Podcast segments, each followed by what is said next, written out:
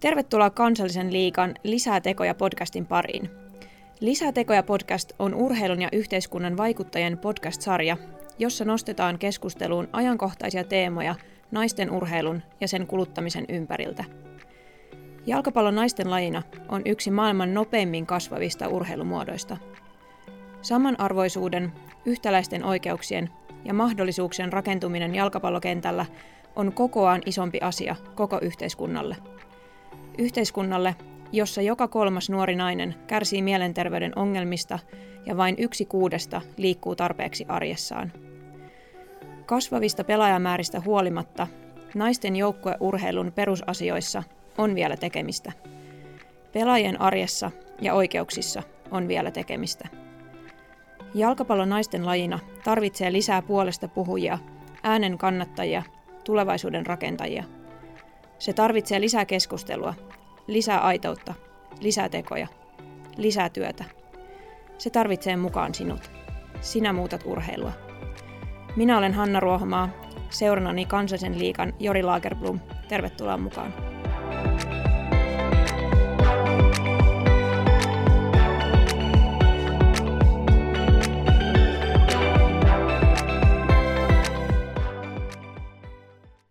Tänään meillä vieraana urheiluliiketoiminnan sekatyömies ja kauppatieteiden tohtori, jota on voinut kuulla äänialoilla Elämän pelikirja ja Kympillä podcasteissa.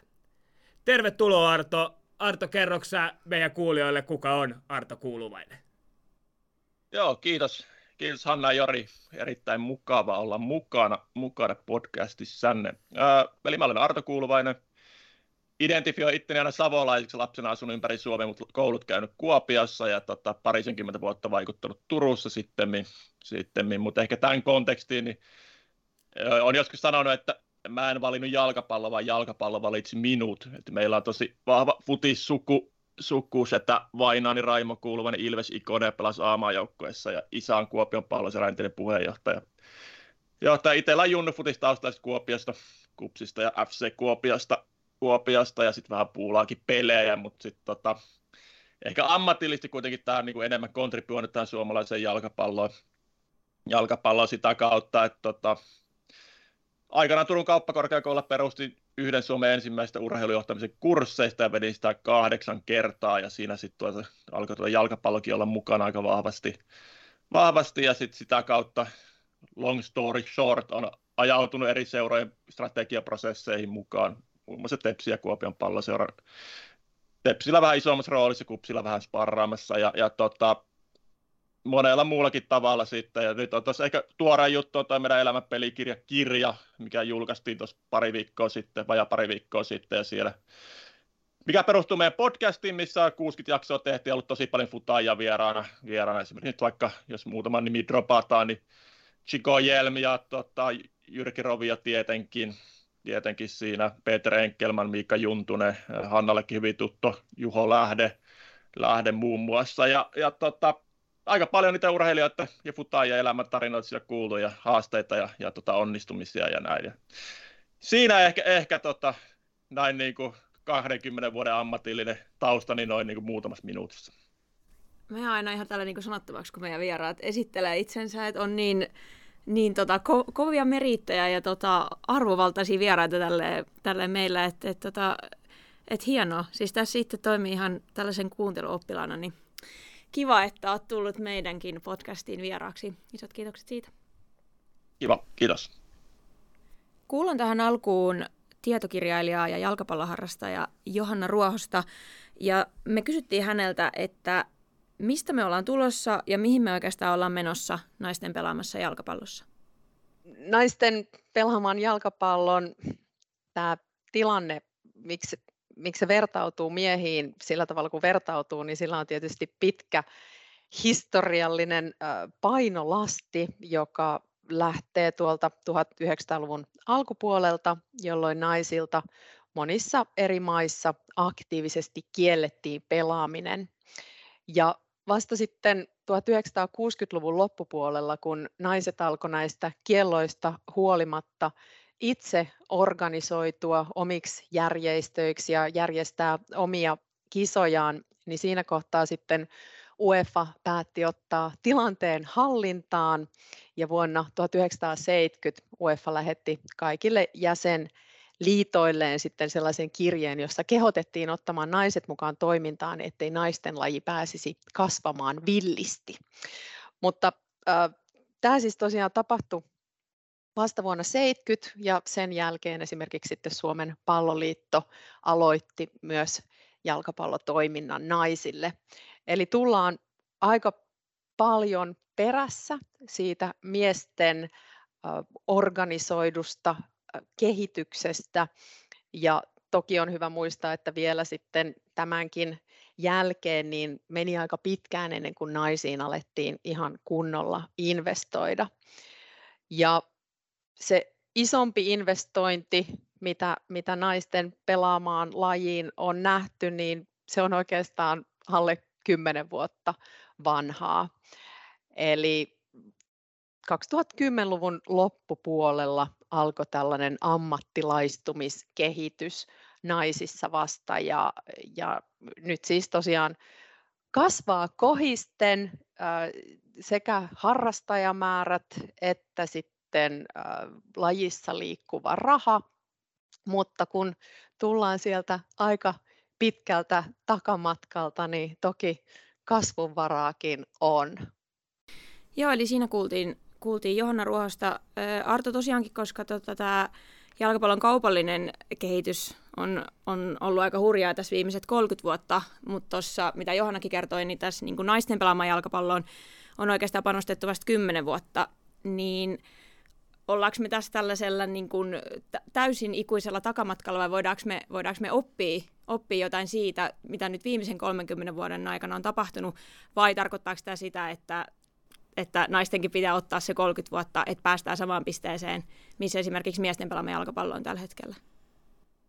Hyvä, hyvä kysymys. Tässä on niin monia ulottuvuuksia, mutta tietyllä tapaa mä luulen, että joillain äh, jossa alateemoissa, jossa naisten jalkapallo voi mennä ohikin miehistä aika nopeasti. Esimerkiksi tuollainen, niin kuin, kun siellä ei ole sellaista menneisyyden taakkaa, taakkaa ja sitten tavallaan se on mun mielestä naisten futis tällä hetkellä on jotenkin tietyllä tapaa freesimpää kuin miesten jalkapallo, jota, jota tota, monet eettisesti aika kyseenalaiset tahot ohjaa, ohjaa tuolla. Ja siinä ei ole semmoista painolastia muutenkaan. Ja tuntuu, että siellä on niin tilaa rohkeimmille ja ehkä semmoille modernimmille avauksille, jos katsotaan nyt vaikka jotain Jenkkien naisten maajoukkoita, Megan Rapinoa ja, ja kumppaneita, tämmöisiä, tämmöisiä niin kuin, mit, mistä on tullut isoja henkilöbrändejä ja mitkä osaa sen tarinan kerronnan ja ne edustaa semmoisia arvoja, mitkä on ehkä tämä 2020-luku, kuten niin kuin seksuaalitasa-arvo ja, ja muut, mitkä on sitten taas ollut niin kuin miesten futiksessa tosi vaikeita asioita käsitellä ja, ja tota, totta kai se jotain kertoo, että aika, aika harva, harva miesfuta edelleenkään on niin julkisesti kaapista tullut, tullut tota,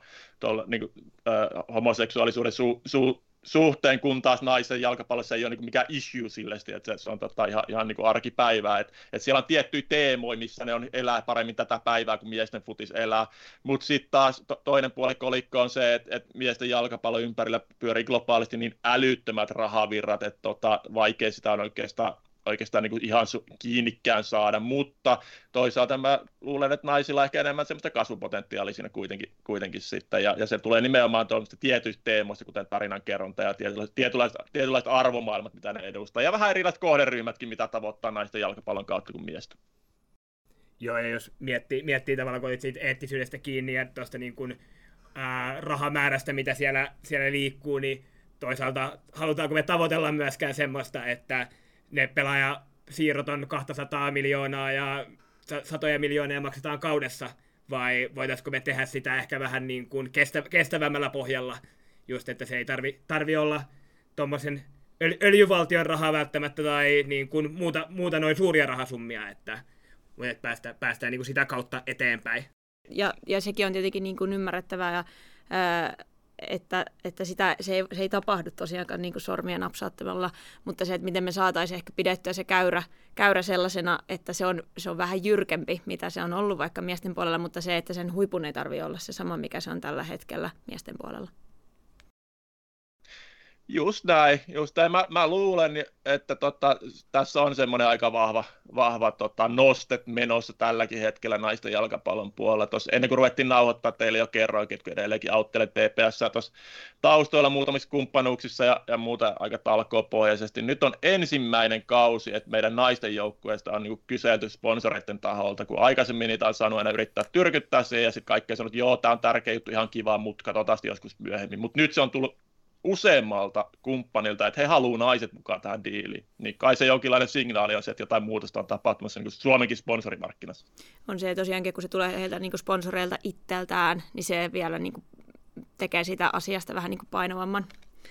Just näin. Tota, onko onko Arto sun mielestä tällainen niin kuin, ö, iso kuva siitä muuttumassa, jos niin kuin mietitään sitä, että, että esimerkiksi viime kesänä oli EM-kisat, ja nyt on tulossa tänä kesänä sitten MM-kisat ja koko ajan pystytään puhumaan niin kuin kaikkien aikojen kisat, koska viime vuoden EM-kisat, naisten EM-kisat oli kaikkien aikojen kisat ja nyt on taas tulossa kaikkien aikojen kisat. Eli tämä kasvu on niin kuin koko ajan olemassa ja aina uudet ja uudet kisat on aina isommat ja isommat. Niin, niin onko tällainen iso kuva niin kuin jollain tavalla muuttumassa sun mielestä? No se varmaan menee just noin, että toi varmaan niin kieli sitä, että sitä potentiaalia aika paljon hyödyntämättä siellä ja sitten tavallaan sitä mukaan, kun ammattimaistuu tämä tekeminen myös markkinoinnin saralla, saralla ja niin pikkuhiljaa ne rahavirrat kasvaa, mediadiilit kasvaa, mediahuomio kasvaa, niin kaikkihan se johtaa siihen, että joka kisat on kaikki aikojen kisat. Ja kyllä tämän, mä, mun, mun henkilökohtainen näkemys, näkemys on, että tässä on vielä aika monet kisat tulee olemaan kaikki aikojen kisat, ennen kuin tässä joku saturaatiopiste sen suhteen saavutetaan. Saavutetaan. Kun taas miesten fudiksessa, niin no ei ne esimerkiksi viime kisat, ne ei mun, mielestä ollut ihan kaikki aikojen kisat. Että, tota, eikä varmaan kenenkään muunkaan mielestä. Jep.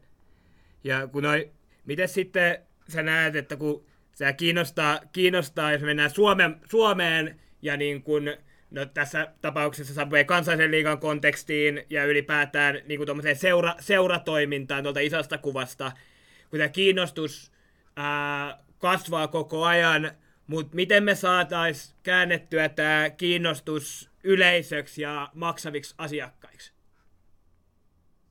Mä oon tota, aika paljon miettinyt tämän suomalaisen jalkapallon konteksta viime vuosikymmenten aikana, eikä se niin oikeastaan edes eroa se perusperiaatteet, tai mun johtopäätökset ei edes ero, eroa niin miesten tai naisten putiksen, veikkausliikan ykkösen tai kansallisen liikan välillä. Ja mä oon aika varma, että tässä tapauksessa niin kuin, tota, tämä pyör, pyörä ei tarvitsisi keksiä uudestaan. Eli meidän täytyy saada ne meidän edusjoukkojen pelaajat lähemmäksi niitä junioreita. Ja tota, just kaikki tällaiset tulevaisuuden tähdet projektit ja, ja se, että, että no vaikka me Tepsin miesten jengi on nyt ruvennut oikeasti panostamaan siihen, että ne pelaajat käy niiden junnujen, junnujen treeneissä, niin sitä kautta ne kiinnittyy ne lapset siihen seuraan, sitä kautta ne kiinnittyy niihin edusjoukkueisiin, ne oppii tuntea vähän niitä, niitä pelaajia, pelaajia. Sitten on paljon mielekkäämpää ja kiinnostavampaa lähteä katsoa niitä myös sinne tota, tota paikan päälle, kun on joku tällainen kiinnekohta siihen. Jos, jos ne ei koskaan ole missään kanssakäymisessä, niin eihän ne lapset, mistä ne oppii tuntemaan vaikka meidän tota TPS kansallisen liigan pelaajia tai meidän ykkösen pelaajia. Mutta sitten kun ne käy säännöllisesti treeneissä, niin se on ihan eri peli. Ja t- tätähän on tehty läpi vuosikymmenten, mutta välillä tuntuu, että se on unohtunut. Esimerkiksi tuolla Turussa oli välillä aika hiljaisten suhteen.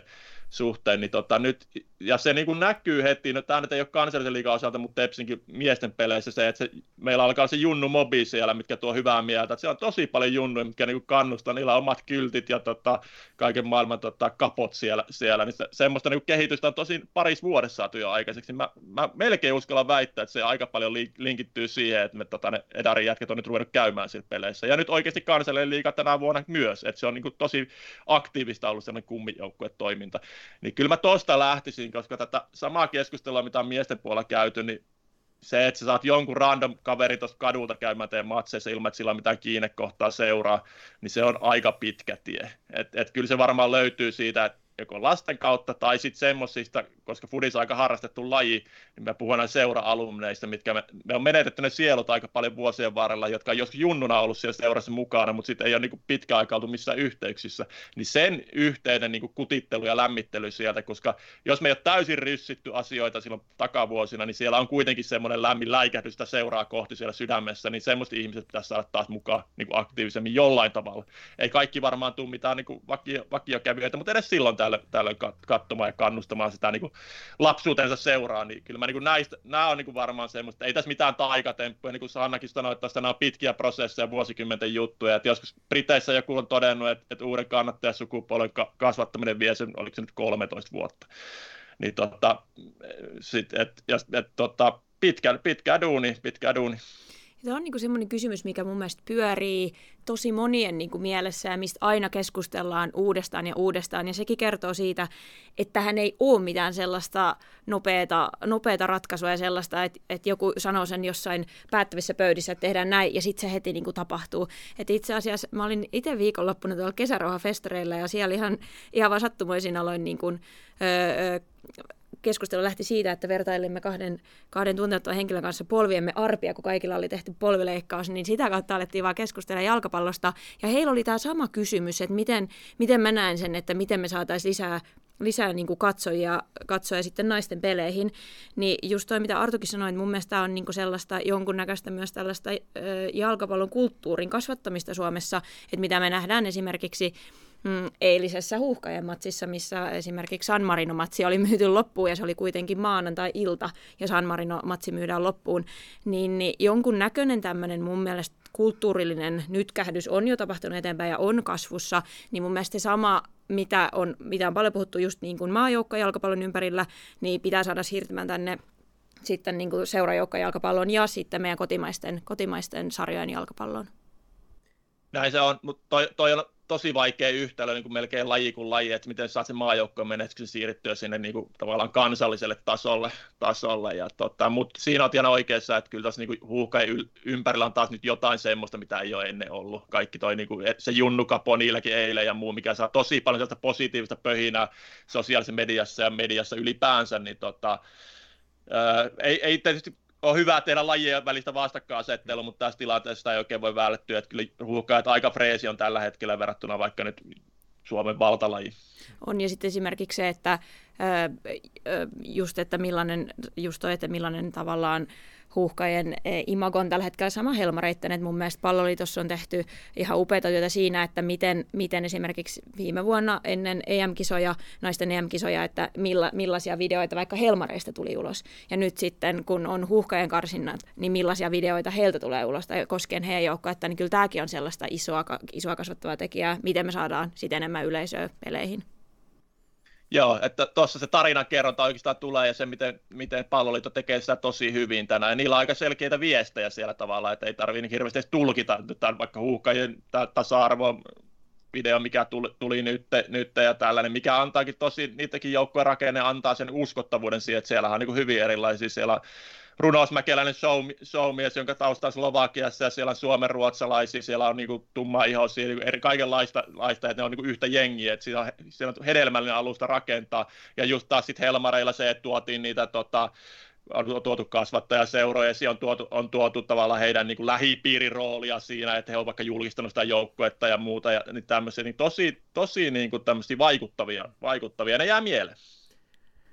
Miten tota, äh, sä näet, kun äh, kehittäminen kumminkin vaatii sitten resurssia ja käsipareja ja muuta, niin äh, onko oikeastaan niin kuin nopein tapa ja ainoa tapa äh, vaikka kansallisen liigan joukkueelle lyöttäytyä sen miesten joukkueen kanssa samaan organisaatioon, ja, ja niin kuin, onko se ainoa tapa, ja voiko se kansallisen liigan joukkue tuoda sille organisaatiolle lisäarvoa, että se ei ole vaan NS-kuluerä, mitä puhutaan tota, yleisesti? No toi onkin hyvä pohdinta, ja mulla ei ole mitään yhtä oikeaa vastausta varmaan, että siinä todennäköisesti aika paljon seurakohtaisiakin eroja, mutta mut tällainen niin kuin, tässä Suomi-futista aika paljon läheltä hengittäneenä, niin kun se resurssipulahan niin aina ja ikuisesti läsnä, läsnä että tavallaan kun, jos meillä on Veikkausliikassa ykkössäkin seuraa, joilla on toimistolla ehkä kaksi ihmistä, niin tota, kyllä sinne pitäisi saada lisää resurssia, ja jos sillä, että saataisiin tästä nykyisestä porukasta enemmän irti, tavallaan, tavallaan irti ja rakennettu, ja se, että me saat sen naisten jengit siihen niin integroitua niin sanottu paremmin, et, ettei siitä tulisi just toi, että se on vähän kuluerä, mikä hoidetaan vasurilla, vaan, vaan, mutta sillähän olisi hirveä potentiaali, potentiaali ja se niin kuin, mä luulen, että, että tästä löytyy kuitenkin sellaisia niin sanottuja synergiaeroja siinä esimerkiksi myynnissä ja markkinoinnissa, että pystytään niputtaa jonkin verran niin kuin sekä miesten että naisten joukkueita yhteen ja samaan pakettiin, pakettiin. Niin kuin esimerkiksi ymmärtääkseni Kupskista on yrittänyt tehdä tuolla Kuopiossa niin kuin jonkin verran, jonkin verran. Mutta mut, tota, tylsä sanoa, mutta kyllähän siellä niin lisää resursseja tarvittaisiin tuonne seurakenttään niin kuin huomattavasti. Ja, ja siis oma, oma, oma näke, näkemys tästä just se on, että tavallaan se, jos me katsotaan vaikka kansallisen liigan katsojaprofiilia versus veikkausliigan katsojaprofiili, niin sehän laajentaa aika paljon se spektriä, kun on se miesten ja naisten joukkue siinä tota, samassa, samassa organisaatiossa, niin katsojakunnassa kuin sitten ihan potentiaalisissa kumppaneissa, että mihin, mihin me voidaan myydä, että se spektri, spektri on laajempi. Mutta äh, Hanna, sulla on myös äh, kokemusta siitä, että jos se jos vaikka ollaan samassa organisaatiossa, ei tee autuaaksi, jos ei se tavoitetila ole yhtenäinen. Joo, tosiaan ei, että se ei ole tavallaan mikään oikotie onneen, että mä itse pelasin yhden kauden Hongassa kauden 2021 ja siellä tosiaankin sekä naisten että miesten joukkoja oli Oyn alla ja se oli tämmöinen olisiko se nyt ollut muutaman vuoden kokeilu, että itse olin siinä niin vuoden, vuoden niin joukkueessa mukana, mikä oli Oyn alla, ja se ei tosiaankaan ö, parantanut oikeastaan melkeinpä mitenkään niin kuin naisten joukkueen resursseja tai naisten joukkueen oloja, että sen, sen kauden jälkeen, sen kauden 2021 jälkeen siirryttiinkin, naiset, tai naiset siirrettiin takaisin ryn alle, että esimerkiksi siellä 2021 kaudella, vaikka me oltiin Oyn alla, niin me tehtiin esimerkiksi talkoita miesten peleihin, että tota, et se, ei, niin kuin, se Oyn alla oleminen ei tosiaankaan ollut meille ehkä mikään sellainen oikoteonnen, niin kuin tuossa sanoinkin. Ja sitten taas mä oon pelannut hoikossa ja Tepsissä, missä naiset ja miehet on ollut sitten eri organisaatioita. Miehet on ollut Oy ja naiset on ollut sitten niin ryn alla junioreiden kanssa. Että siinäkin on niin kuin puolensa ja puolensa, että tota, että kupsi taitaa olla tällä hetkellä niin kuin ainoa, missä sitä pystytään oikeasti tekemään niin kuin silleen, että siitä on oikeasti hyötyä. Ja kyllähän se näkyy heidän niin kuin, tavallaan sarjasijoituksissaankin ja heidän menestyksessään, että heidän naisten joukkueelle on valunut enemmän rahaa, heillä on tullut enemmän rahaa ja se on niin kuin käytetty oikeastaan suoraan siihen, että joukkueella on, on paremmat olosuhteet treenata, paremmat ajat, he on pystynyt hankkimaan enemmän pelaajia ja se on vienyt heitä esimerkiksi sitten eurokentille. Mutta esimerkiksi mitä mä oon pistänyt esimerkiksi tällä kaudella, mikä mulla on pistänyt silmään tällä kaudella, on esimerkiksi se, että vaikka Tepsissä naiset ja miehet on eri organisaatioita, niin esimerkiksi he, heillä on tällä hetkellä tuplapelipäiviä, että kun miehet pelaa ö, ykköstä ja naiset pelaa kansallista liikaa, niin siellä, mä oon itse ollut niin kuin yhdessä tällaisessa tapahtumassa mukana, että ensin oli naisten matsi yläkentällä sitten oli miesten matsi veritaksella ja, ja niin kuin yhdellä lipulla pääsi niin kuin molempien matseihin, tai se miesten lipulla pääsi molempien matseihin, ja pelit oli sille, että ehti ensin katsoa sen naisten matsin, ja sitten siitä niin kuin tunnin päästä oli miesten matsi.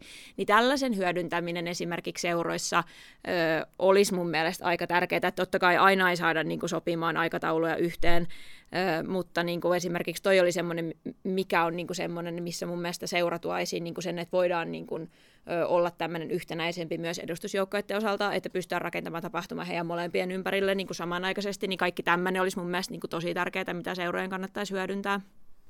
Ja tuohon niin kuin, myös se tavalla, että vaikka se Hongan joukkue tuli sieltä Oystä ryn puolelle, niin tavallaan ne on rystä saanut uuden alun. Ja tällä Juu. hetkellä niin meneekin Kyllä. itse aika hyvin ja tekee tosi hyvää duunia. Kyllä. Et just se, että se Oy-ry-jako, niin se ei tee autuaksi, mikä on se yhtiömuoto, vaan se, että mitä siellä tehdään. Just, että niinku tavallaan se, että, että se, se työ lähtee sieltä niin kuin sisältä.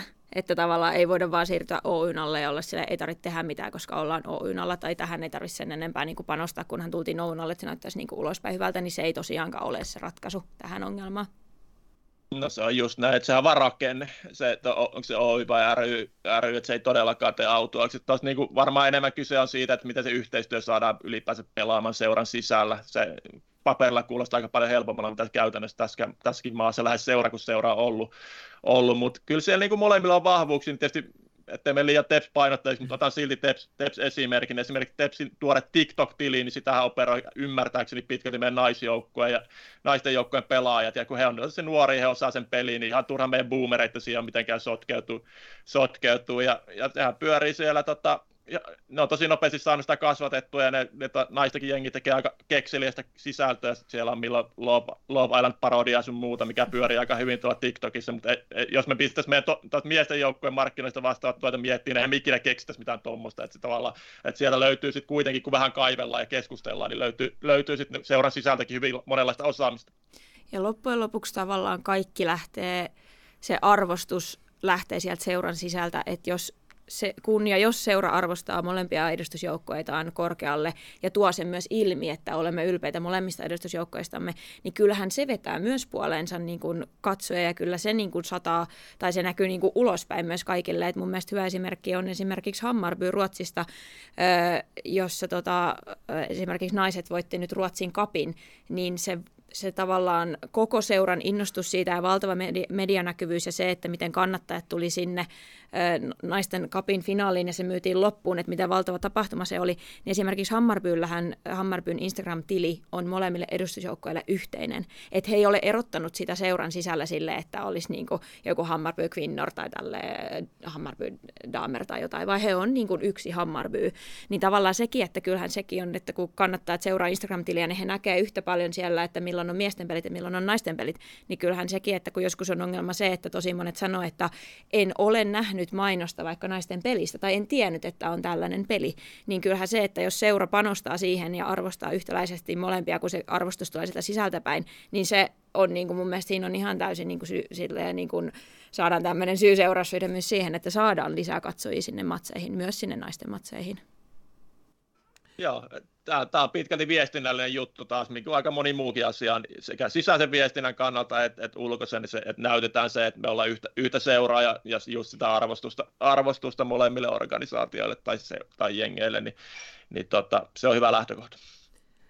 Tuossa tota, hyvänä, hyvänä aasisilta tuohon kiinnostukseen, tota, medi, median rooli kiinnostuksen herättäjänä. Kuunnellaan tähän väliin Johanna Ruohosen kommentti missä mennään naisten pelaamassa jalkapallossa ja sen medianäkyvyydessä? Naisten pelaaman jalkapallon medianäkyvyydessä on tapahtunut parannusta. Se, ja, ja ennen kaikkea parannusta on tapahtunut siinä, että miten siitä puhutaan. Monet mediat on tiputtanut sanan naiset pois otsikosta tällaisena säännönmukaisena määreenä, eli puhutaan vain EM-kisoista tai MM-kisoista, mutta valitettavasti se määrä, mitä naisten lajista uutisoidaan tai miten se näkyy mediassa, niin se on edelleen kovin pieni. Eli jos nyt vaikka katsoo meidän suuria suomalaisia päivittäismedioita, miten siellä raportoidaan Englannin valioliigan kuulumiset, niin eipä siellä sitten näy meidän suomalaistähtien saavutukset Superliigan eli naisten sarjan puolella. Ja vaikka sitten ehkä tosiaan arvokisojen kohdalla niin näkyvyys alkaa jo olla suurempaa, niin sellainen jatkuva seuranta siitä naisten urheilusta yhä puuttuu. Itse hiukan harmistuneena aina kiinnitän huomiota, että naisten urheilu pääsee otsikoihin silloin, kun siellä tapahtuu jotain hassua tai on jotain kommelluksia. Silloin kun Helmarit kävi Ranskassa pelaamassa tällaisen harjoitusturnauksen, niin asia, joka nousi otsikoihin, oli se, kun Suomelle soitettiin väärä kansallislaulu. Ja, ja itse, itse peleistä ei sitten juuri uutisoitukaan. Ja tähän tietysti mediatalot vastaavat, että siitä kirjoitetaan, mitä luetaan, mihin vastakysymykseni on, että kuinka voi lukea asioista, joita ei kirjoiteta. Eli kyllä tässä selkeästi on myös asenteista kyse siellä urheilutoimituksissa, että minkä ajatellaan olevan kiinnostavaa, niin se on se, mistä kirjoitetaan ja mitä näytetään. Ja valitettavasti sitten naisten urheilun puolelta sitten niitä kiinnostavia kulmia jotenkin ei osata löytää tai keksiä. Miten Arto, onko sä samaa mieltä Johannan kanssa, että se on vähän laiska, laiska argumentti, että siitä kirjoitetaan mikä kiinnostaa, jos tota, ei voida herättää kiinnostusta, kun ei kirjoiteta. Niin, toi onkin hyvä kysymys. Toi sama argumenttia voidaan yleistää kuin suomalaisen jalkapallon, että et, tota, sehän on niin kuin, et, et, siihen aina perustellaan, että et, tota, ei näitä juttuja lueta tarpeeksi tarpeeksi ja että et olisi jopa yliedustettu suomalainen fudis, fudis tietyissä iltapäivälehdissä, mutta mut,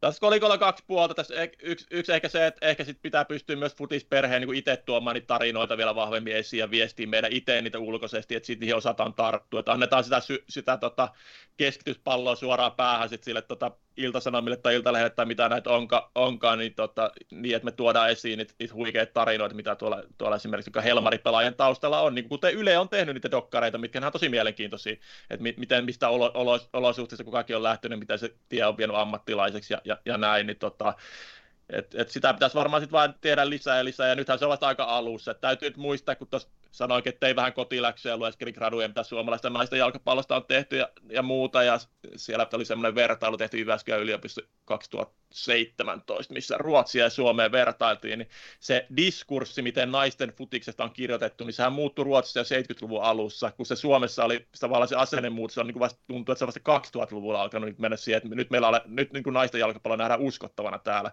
täällä. että ennen se oli vähän semmoista hymistelyä ja semmoista, semmoista tota, ylimielistä jopa, jopa, ja se näkyy myös niissä, jos te, jos te näette jotain vanhoja lehtijuttuja jostain 70-luvultakin, niin siellähän niin kuin arvo, tosi niin kuin seksistisesti niin kuin kirjoitetaan, kes, keskitytään niin kuin ulko, ulkonäköön tai johonkin, johonkin tällaisiin juttuihin, mikä Ruotsissa mentiin jo monta vuosikymmentä aikaisemmin se yli, niin tavallaan me tullaan tässäkin varmaan aika paljon jälkijunasta tota naapuri, naapuriin, mutta, tota, mutta niin kuin isossa kuvassa, niin ehkä täs, ei tässä oikeastaan, niin kuin, niin kuin monesti mä olen sitä mieltä, että meidän täytyy tehdä oma duuni paremmin, paremmin sitten, niin tota, kyllä se sitten sit se niin kuin, alkaa näkyä myös niin media, media huomioon. Äh, miten sä näet, että onko sitten toi ansaittu media, niin onko se tavallaan, se on hyvä keino, mutta onko se ainoa keino herättää kiinnostusta niin yleisössä kuin kaupallisissa kumppaneissa? No ei, ei tietenkään ainoa, ainoa keino. Että kyllä täällä niin esimerkiksi just tämä somepeli, mitä vaikka moni Helmares pelaa aika hyvin tätä nykyään, että tosi järjestelmällisesti tuottaa, tuottaa ihan hyvää sisältöä tuonne tuonne tuota sosiaaliseen mediaan, niin kyllähän, kyllähän se on tätä päivää, ja siellä taitaa olla jo jotain omia, omia kumppanuuksikin joilla pelaajilla, noilla ns. isoimmilla tähdillä, tähdillä, niin kyllä se varmaan sinne suuntaan menee, menee sitten, että et, et kyllä se totta kai kannattaa tuommoinen alusta hyödyntää ja sit kasvattaa sitä seuraajamäärää määrää ja sitä kautta saada, saada sitten niin, kuin, niin omia henkilöbrändejä puustattua kuin myös koko, koko niin kuin lajia. Minkälainen on muuten sun mielestä niin kuin yksittäisen pelaajan henkilöbrändin ää, hyöty seuralle tai joukkueelle? No sä voit katsoa, että, että mitä, mitä tapahtui, kun Messi siirtyi tuonne, tuonne, tuota, tuonne Miamiin, niin mitä, mitä tapahtui tuolle Inter Miamin seuraajamäärille ja brändille silloin, että, että kyllä se nyt on tietenkin ihan ääriesimerkki, mutta on se valtava, on se valtava, etenkin kun tämä koko yhteiskunta tuntuu olevan aika yksilökeskeisen, tämmöisen, niin tämmöisen celebrity-meininkin menossa enemmän ja enemmän, niin sitten tulee isoja tähtiä, että jos ne vaihtaa seurasta toiseen, niin niillä on aika iso sellainen seuraajajoukko, mikä, tuo, mikä niin kuin tavallaan siirtyy sitten mukana, ja se niin kuin boostaa sitä kaupallista kiinnostavuutta sen uudenkin seuran ympärille. Arto, jos puhutaan siitä, että miksi sponsorit investoi ja haluaa investoida naisten pelaamaan jalkapalloon, niin mitä alussa vähän tuossa silloin sivuttiin, niin mitä tarkoitetaan tällaisella arvopohjaisella sponsoroinnilla ja miksi yritykset on alkanut panostamaan siihen? Joo, eli tota, tämä linkittyy semmoiseen ehkä niinku markkinointiin ylipäänsä sen kehitykseen ja sponsoroinnin kehitykseen. Ja jos nyt lähdetään siitä, että, että pitkään sponsoroinnilla oli semmoinen stigma, että se on vähän niin hyvän tekeväisyyttä, tai sitten se on tosi näkyvyysperusteista, eli käytännössä tämä logo, logo sun logo, laita, jne. Ja viime vuosikymmeninä sitä on alkanut, tai ehkä viimeisen vuosikymmenen aikana ehkä enemmänkin, niin on alkanut tämmöinen niin enemmän brändillinen ajattelu ottaa, ottaa valtaa tässä myös, ja niin ammattimaistuttu siinä, siinä ja sitten on lähdetty miettimään, että mitä ne arvot on, mitä se yritys haluaa edustaa ja miten niitä viestitään, viestitään niitä kiinnostaville kohderyhmille. Ja siinähän urheilu on hyvä, hyvä kumppani, koska urheilijoihin, urheiluseuroihin, ur, äh, maajoukkueisiin liitetään aika vahvoja niin mielikuvia, mitä ne edustaa. ja sitten tavallaan äh, löytää, puhutaan brand matchista tai value matchista, eli, eli tavallaan semmoisia kohteita, puhutaan sponsoroinnissa, ja sitten, että mitkä niin kuin, joko ne edustaa semmoisia brändiattribuutteja, mielikuvia, mihin suuntaan se yritys haluaa itsensä asemoituvan, tai sitten se vahvistaa niitä. Otetaan vaikka helppo esimerkki, joku Turun palloseura ja Turun seudun osuuspankki aika, aika, aika hyvä match, ne on sama ikäisiä yli 100-vuotiaita paikallisia toimijoita, perinteikkäitä toimijoita, niillä on aika hyvä, hyvä arvon match. Ja mitä sitten taas niin mietitään naisten futista, niin kun tässä vähän puhuttiinkin, niin tällainen tasa-arvoisuus, tietynlainen rohkeus, ehkä semmoinen positiivisuus on varmaan semmoisia arvoja, mitä voisin kuvitella siellä, siellä nousevan. Ja sitten ehkä semmoiset brändit, mitkä haluaisit itsensä asemoituvan niihin, niihin mielikuviin, niin, niin niitä voisi kiinnostaa hyvinkin tehdä yhteistyötä naisjalkapalloilijoiden tai naisten maajoukkojen tai, tai, tota, kansa, vaikka kansallisen liigan jengien kanssa. Näetkö että tämmöinen arvopohjainen sponsorointi on tuonut myös ää, rahaa suomalaiseen sponsorikenttään niin kuin uusien kumppaneiden kautta, eli tämmöiset, jotka ei tämmöisestä vanhasta näkyvyyspohjaisesta välttämättä ole ollut niin kiinnostunut, niin onko tämä laajentanut sitä spektriä, ketkä, ketkä liik- liikkuu tässä urheilun, urheilun kumppaneina?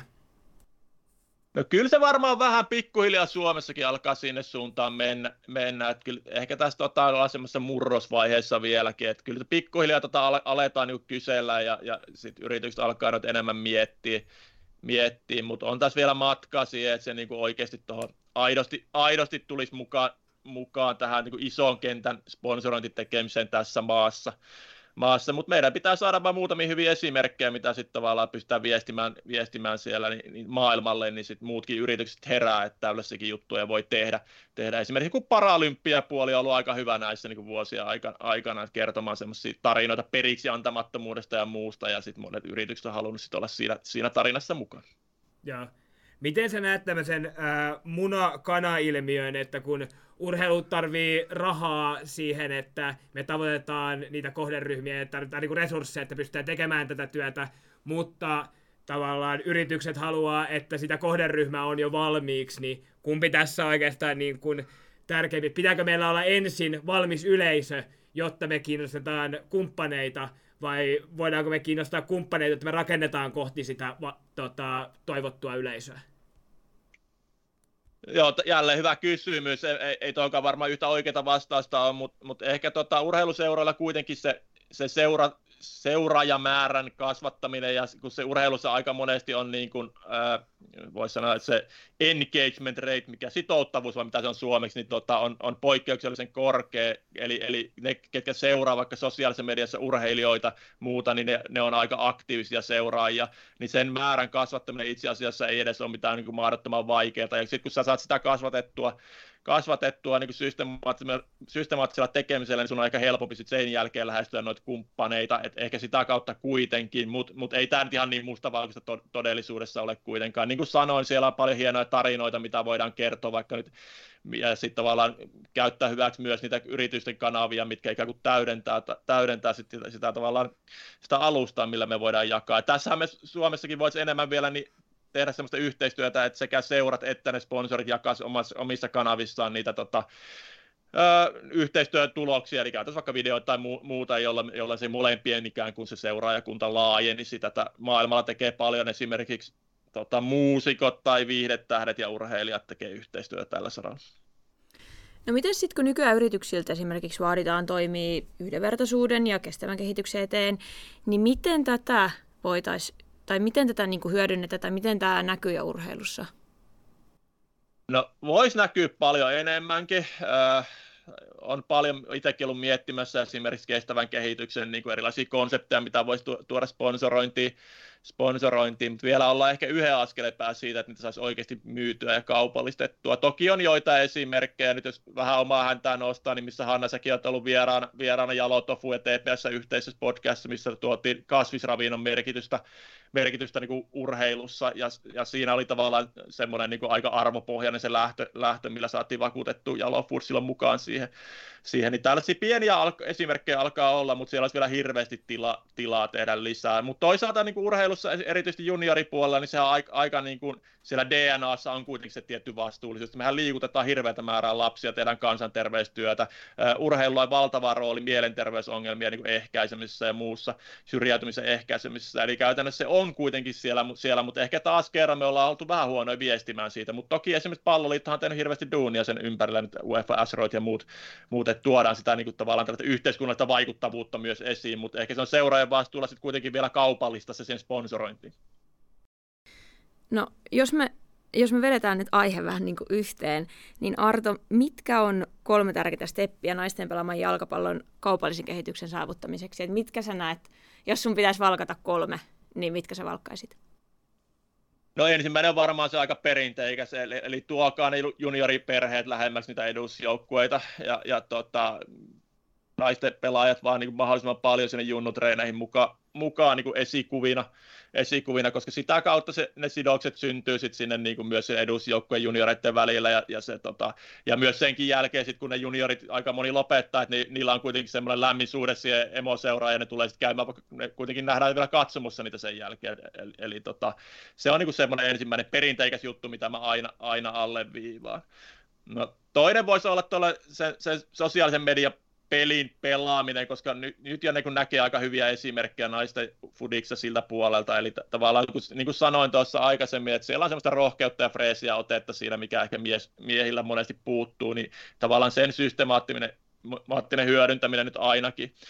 Kolmas ehkä sitten se vastuullisuusaspekti vielä integrointi siihen vahvemmin sponsorointi ja muuhun, eli, eli kaikki tasa-arvo, tasa-arvo ja muut tällaiset niin nuorten ja lasten liikuttaminen ja muu, mikä tulee, tulee sitten tota ihan samalla tavalla tuolla naisten kuin miestenkin puolella, niin sen mukaan sen niin kuin ikään kuin konseptointi sponsoroinnin sponsorointituotteeksi voisi olla semmoinen aika mielenkiintoinen ja potentiaalinen tapa saada uutta, uutta rahaa myös naisten jalkapalloon. Ja, ja si, ehkä siinä myös vielä sit se, että jos se vastuullisuus on aika vahvasti läsnä niissä konsepteissa, niin sitten se sponsorit monesti pääsee jyvittämään vähän sitä summaa, että osa menee markkinointibudjetista, osa menee vastuullisuusbudjetista, osa viestinnän budjetista, niin silloin siellä voi olla, että saa vähän hinattua niin summiakin ylöspäin.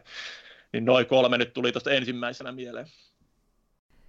Hei, kiitos Arto, että tulit meidän vieraksi. Tämä oli aivan mahtavan kattava paketti urheilun ja naisten pelaaman jalkapallon kaupallisuudesta. Kiitos Jori, kiitos Hanna, oli oikein kiva rupatella. No mä en malta odottaa, että tämä tulee ulos. Musta tuntuu, että mäkin opin tästä aika paljon. Mutta kiitos Arto, kiitos kuulijoille. Me ollaan Lisätekoja podcast ja tämä oli meidän toinen jakso.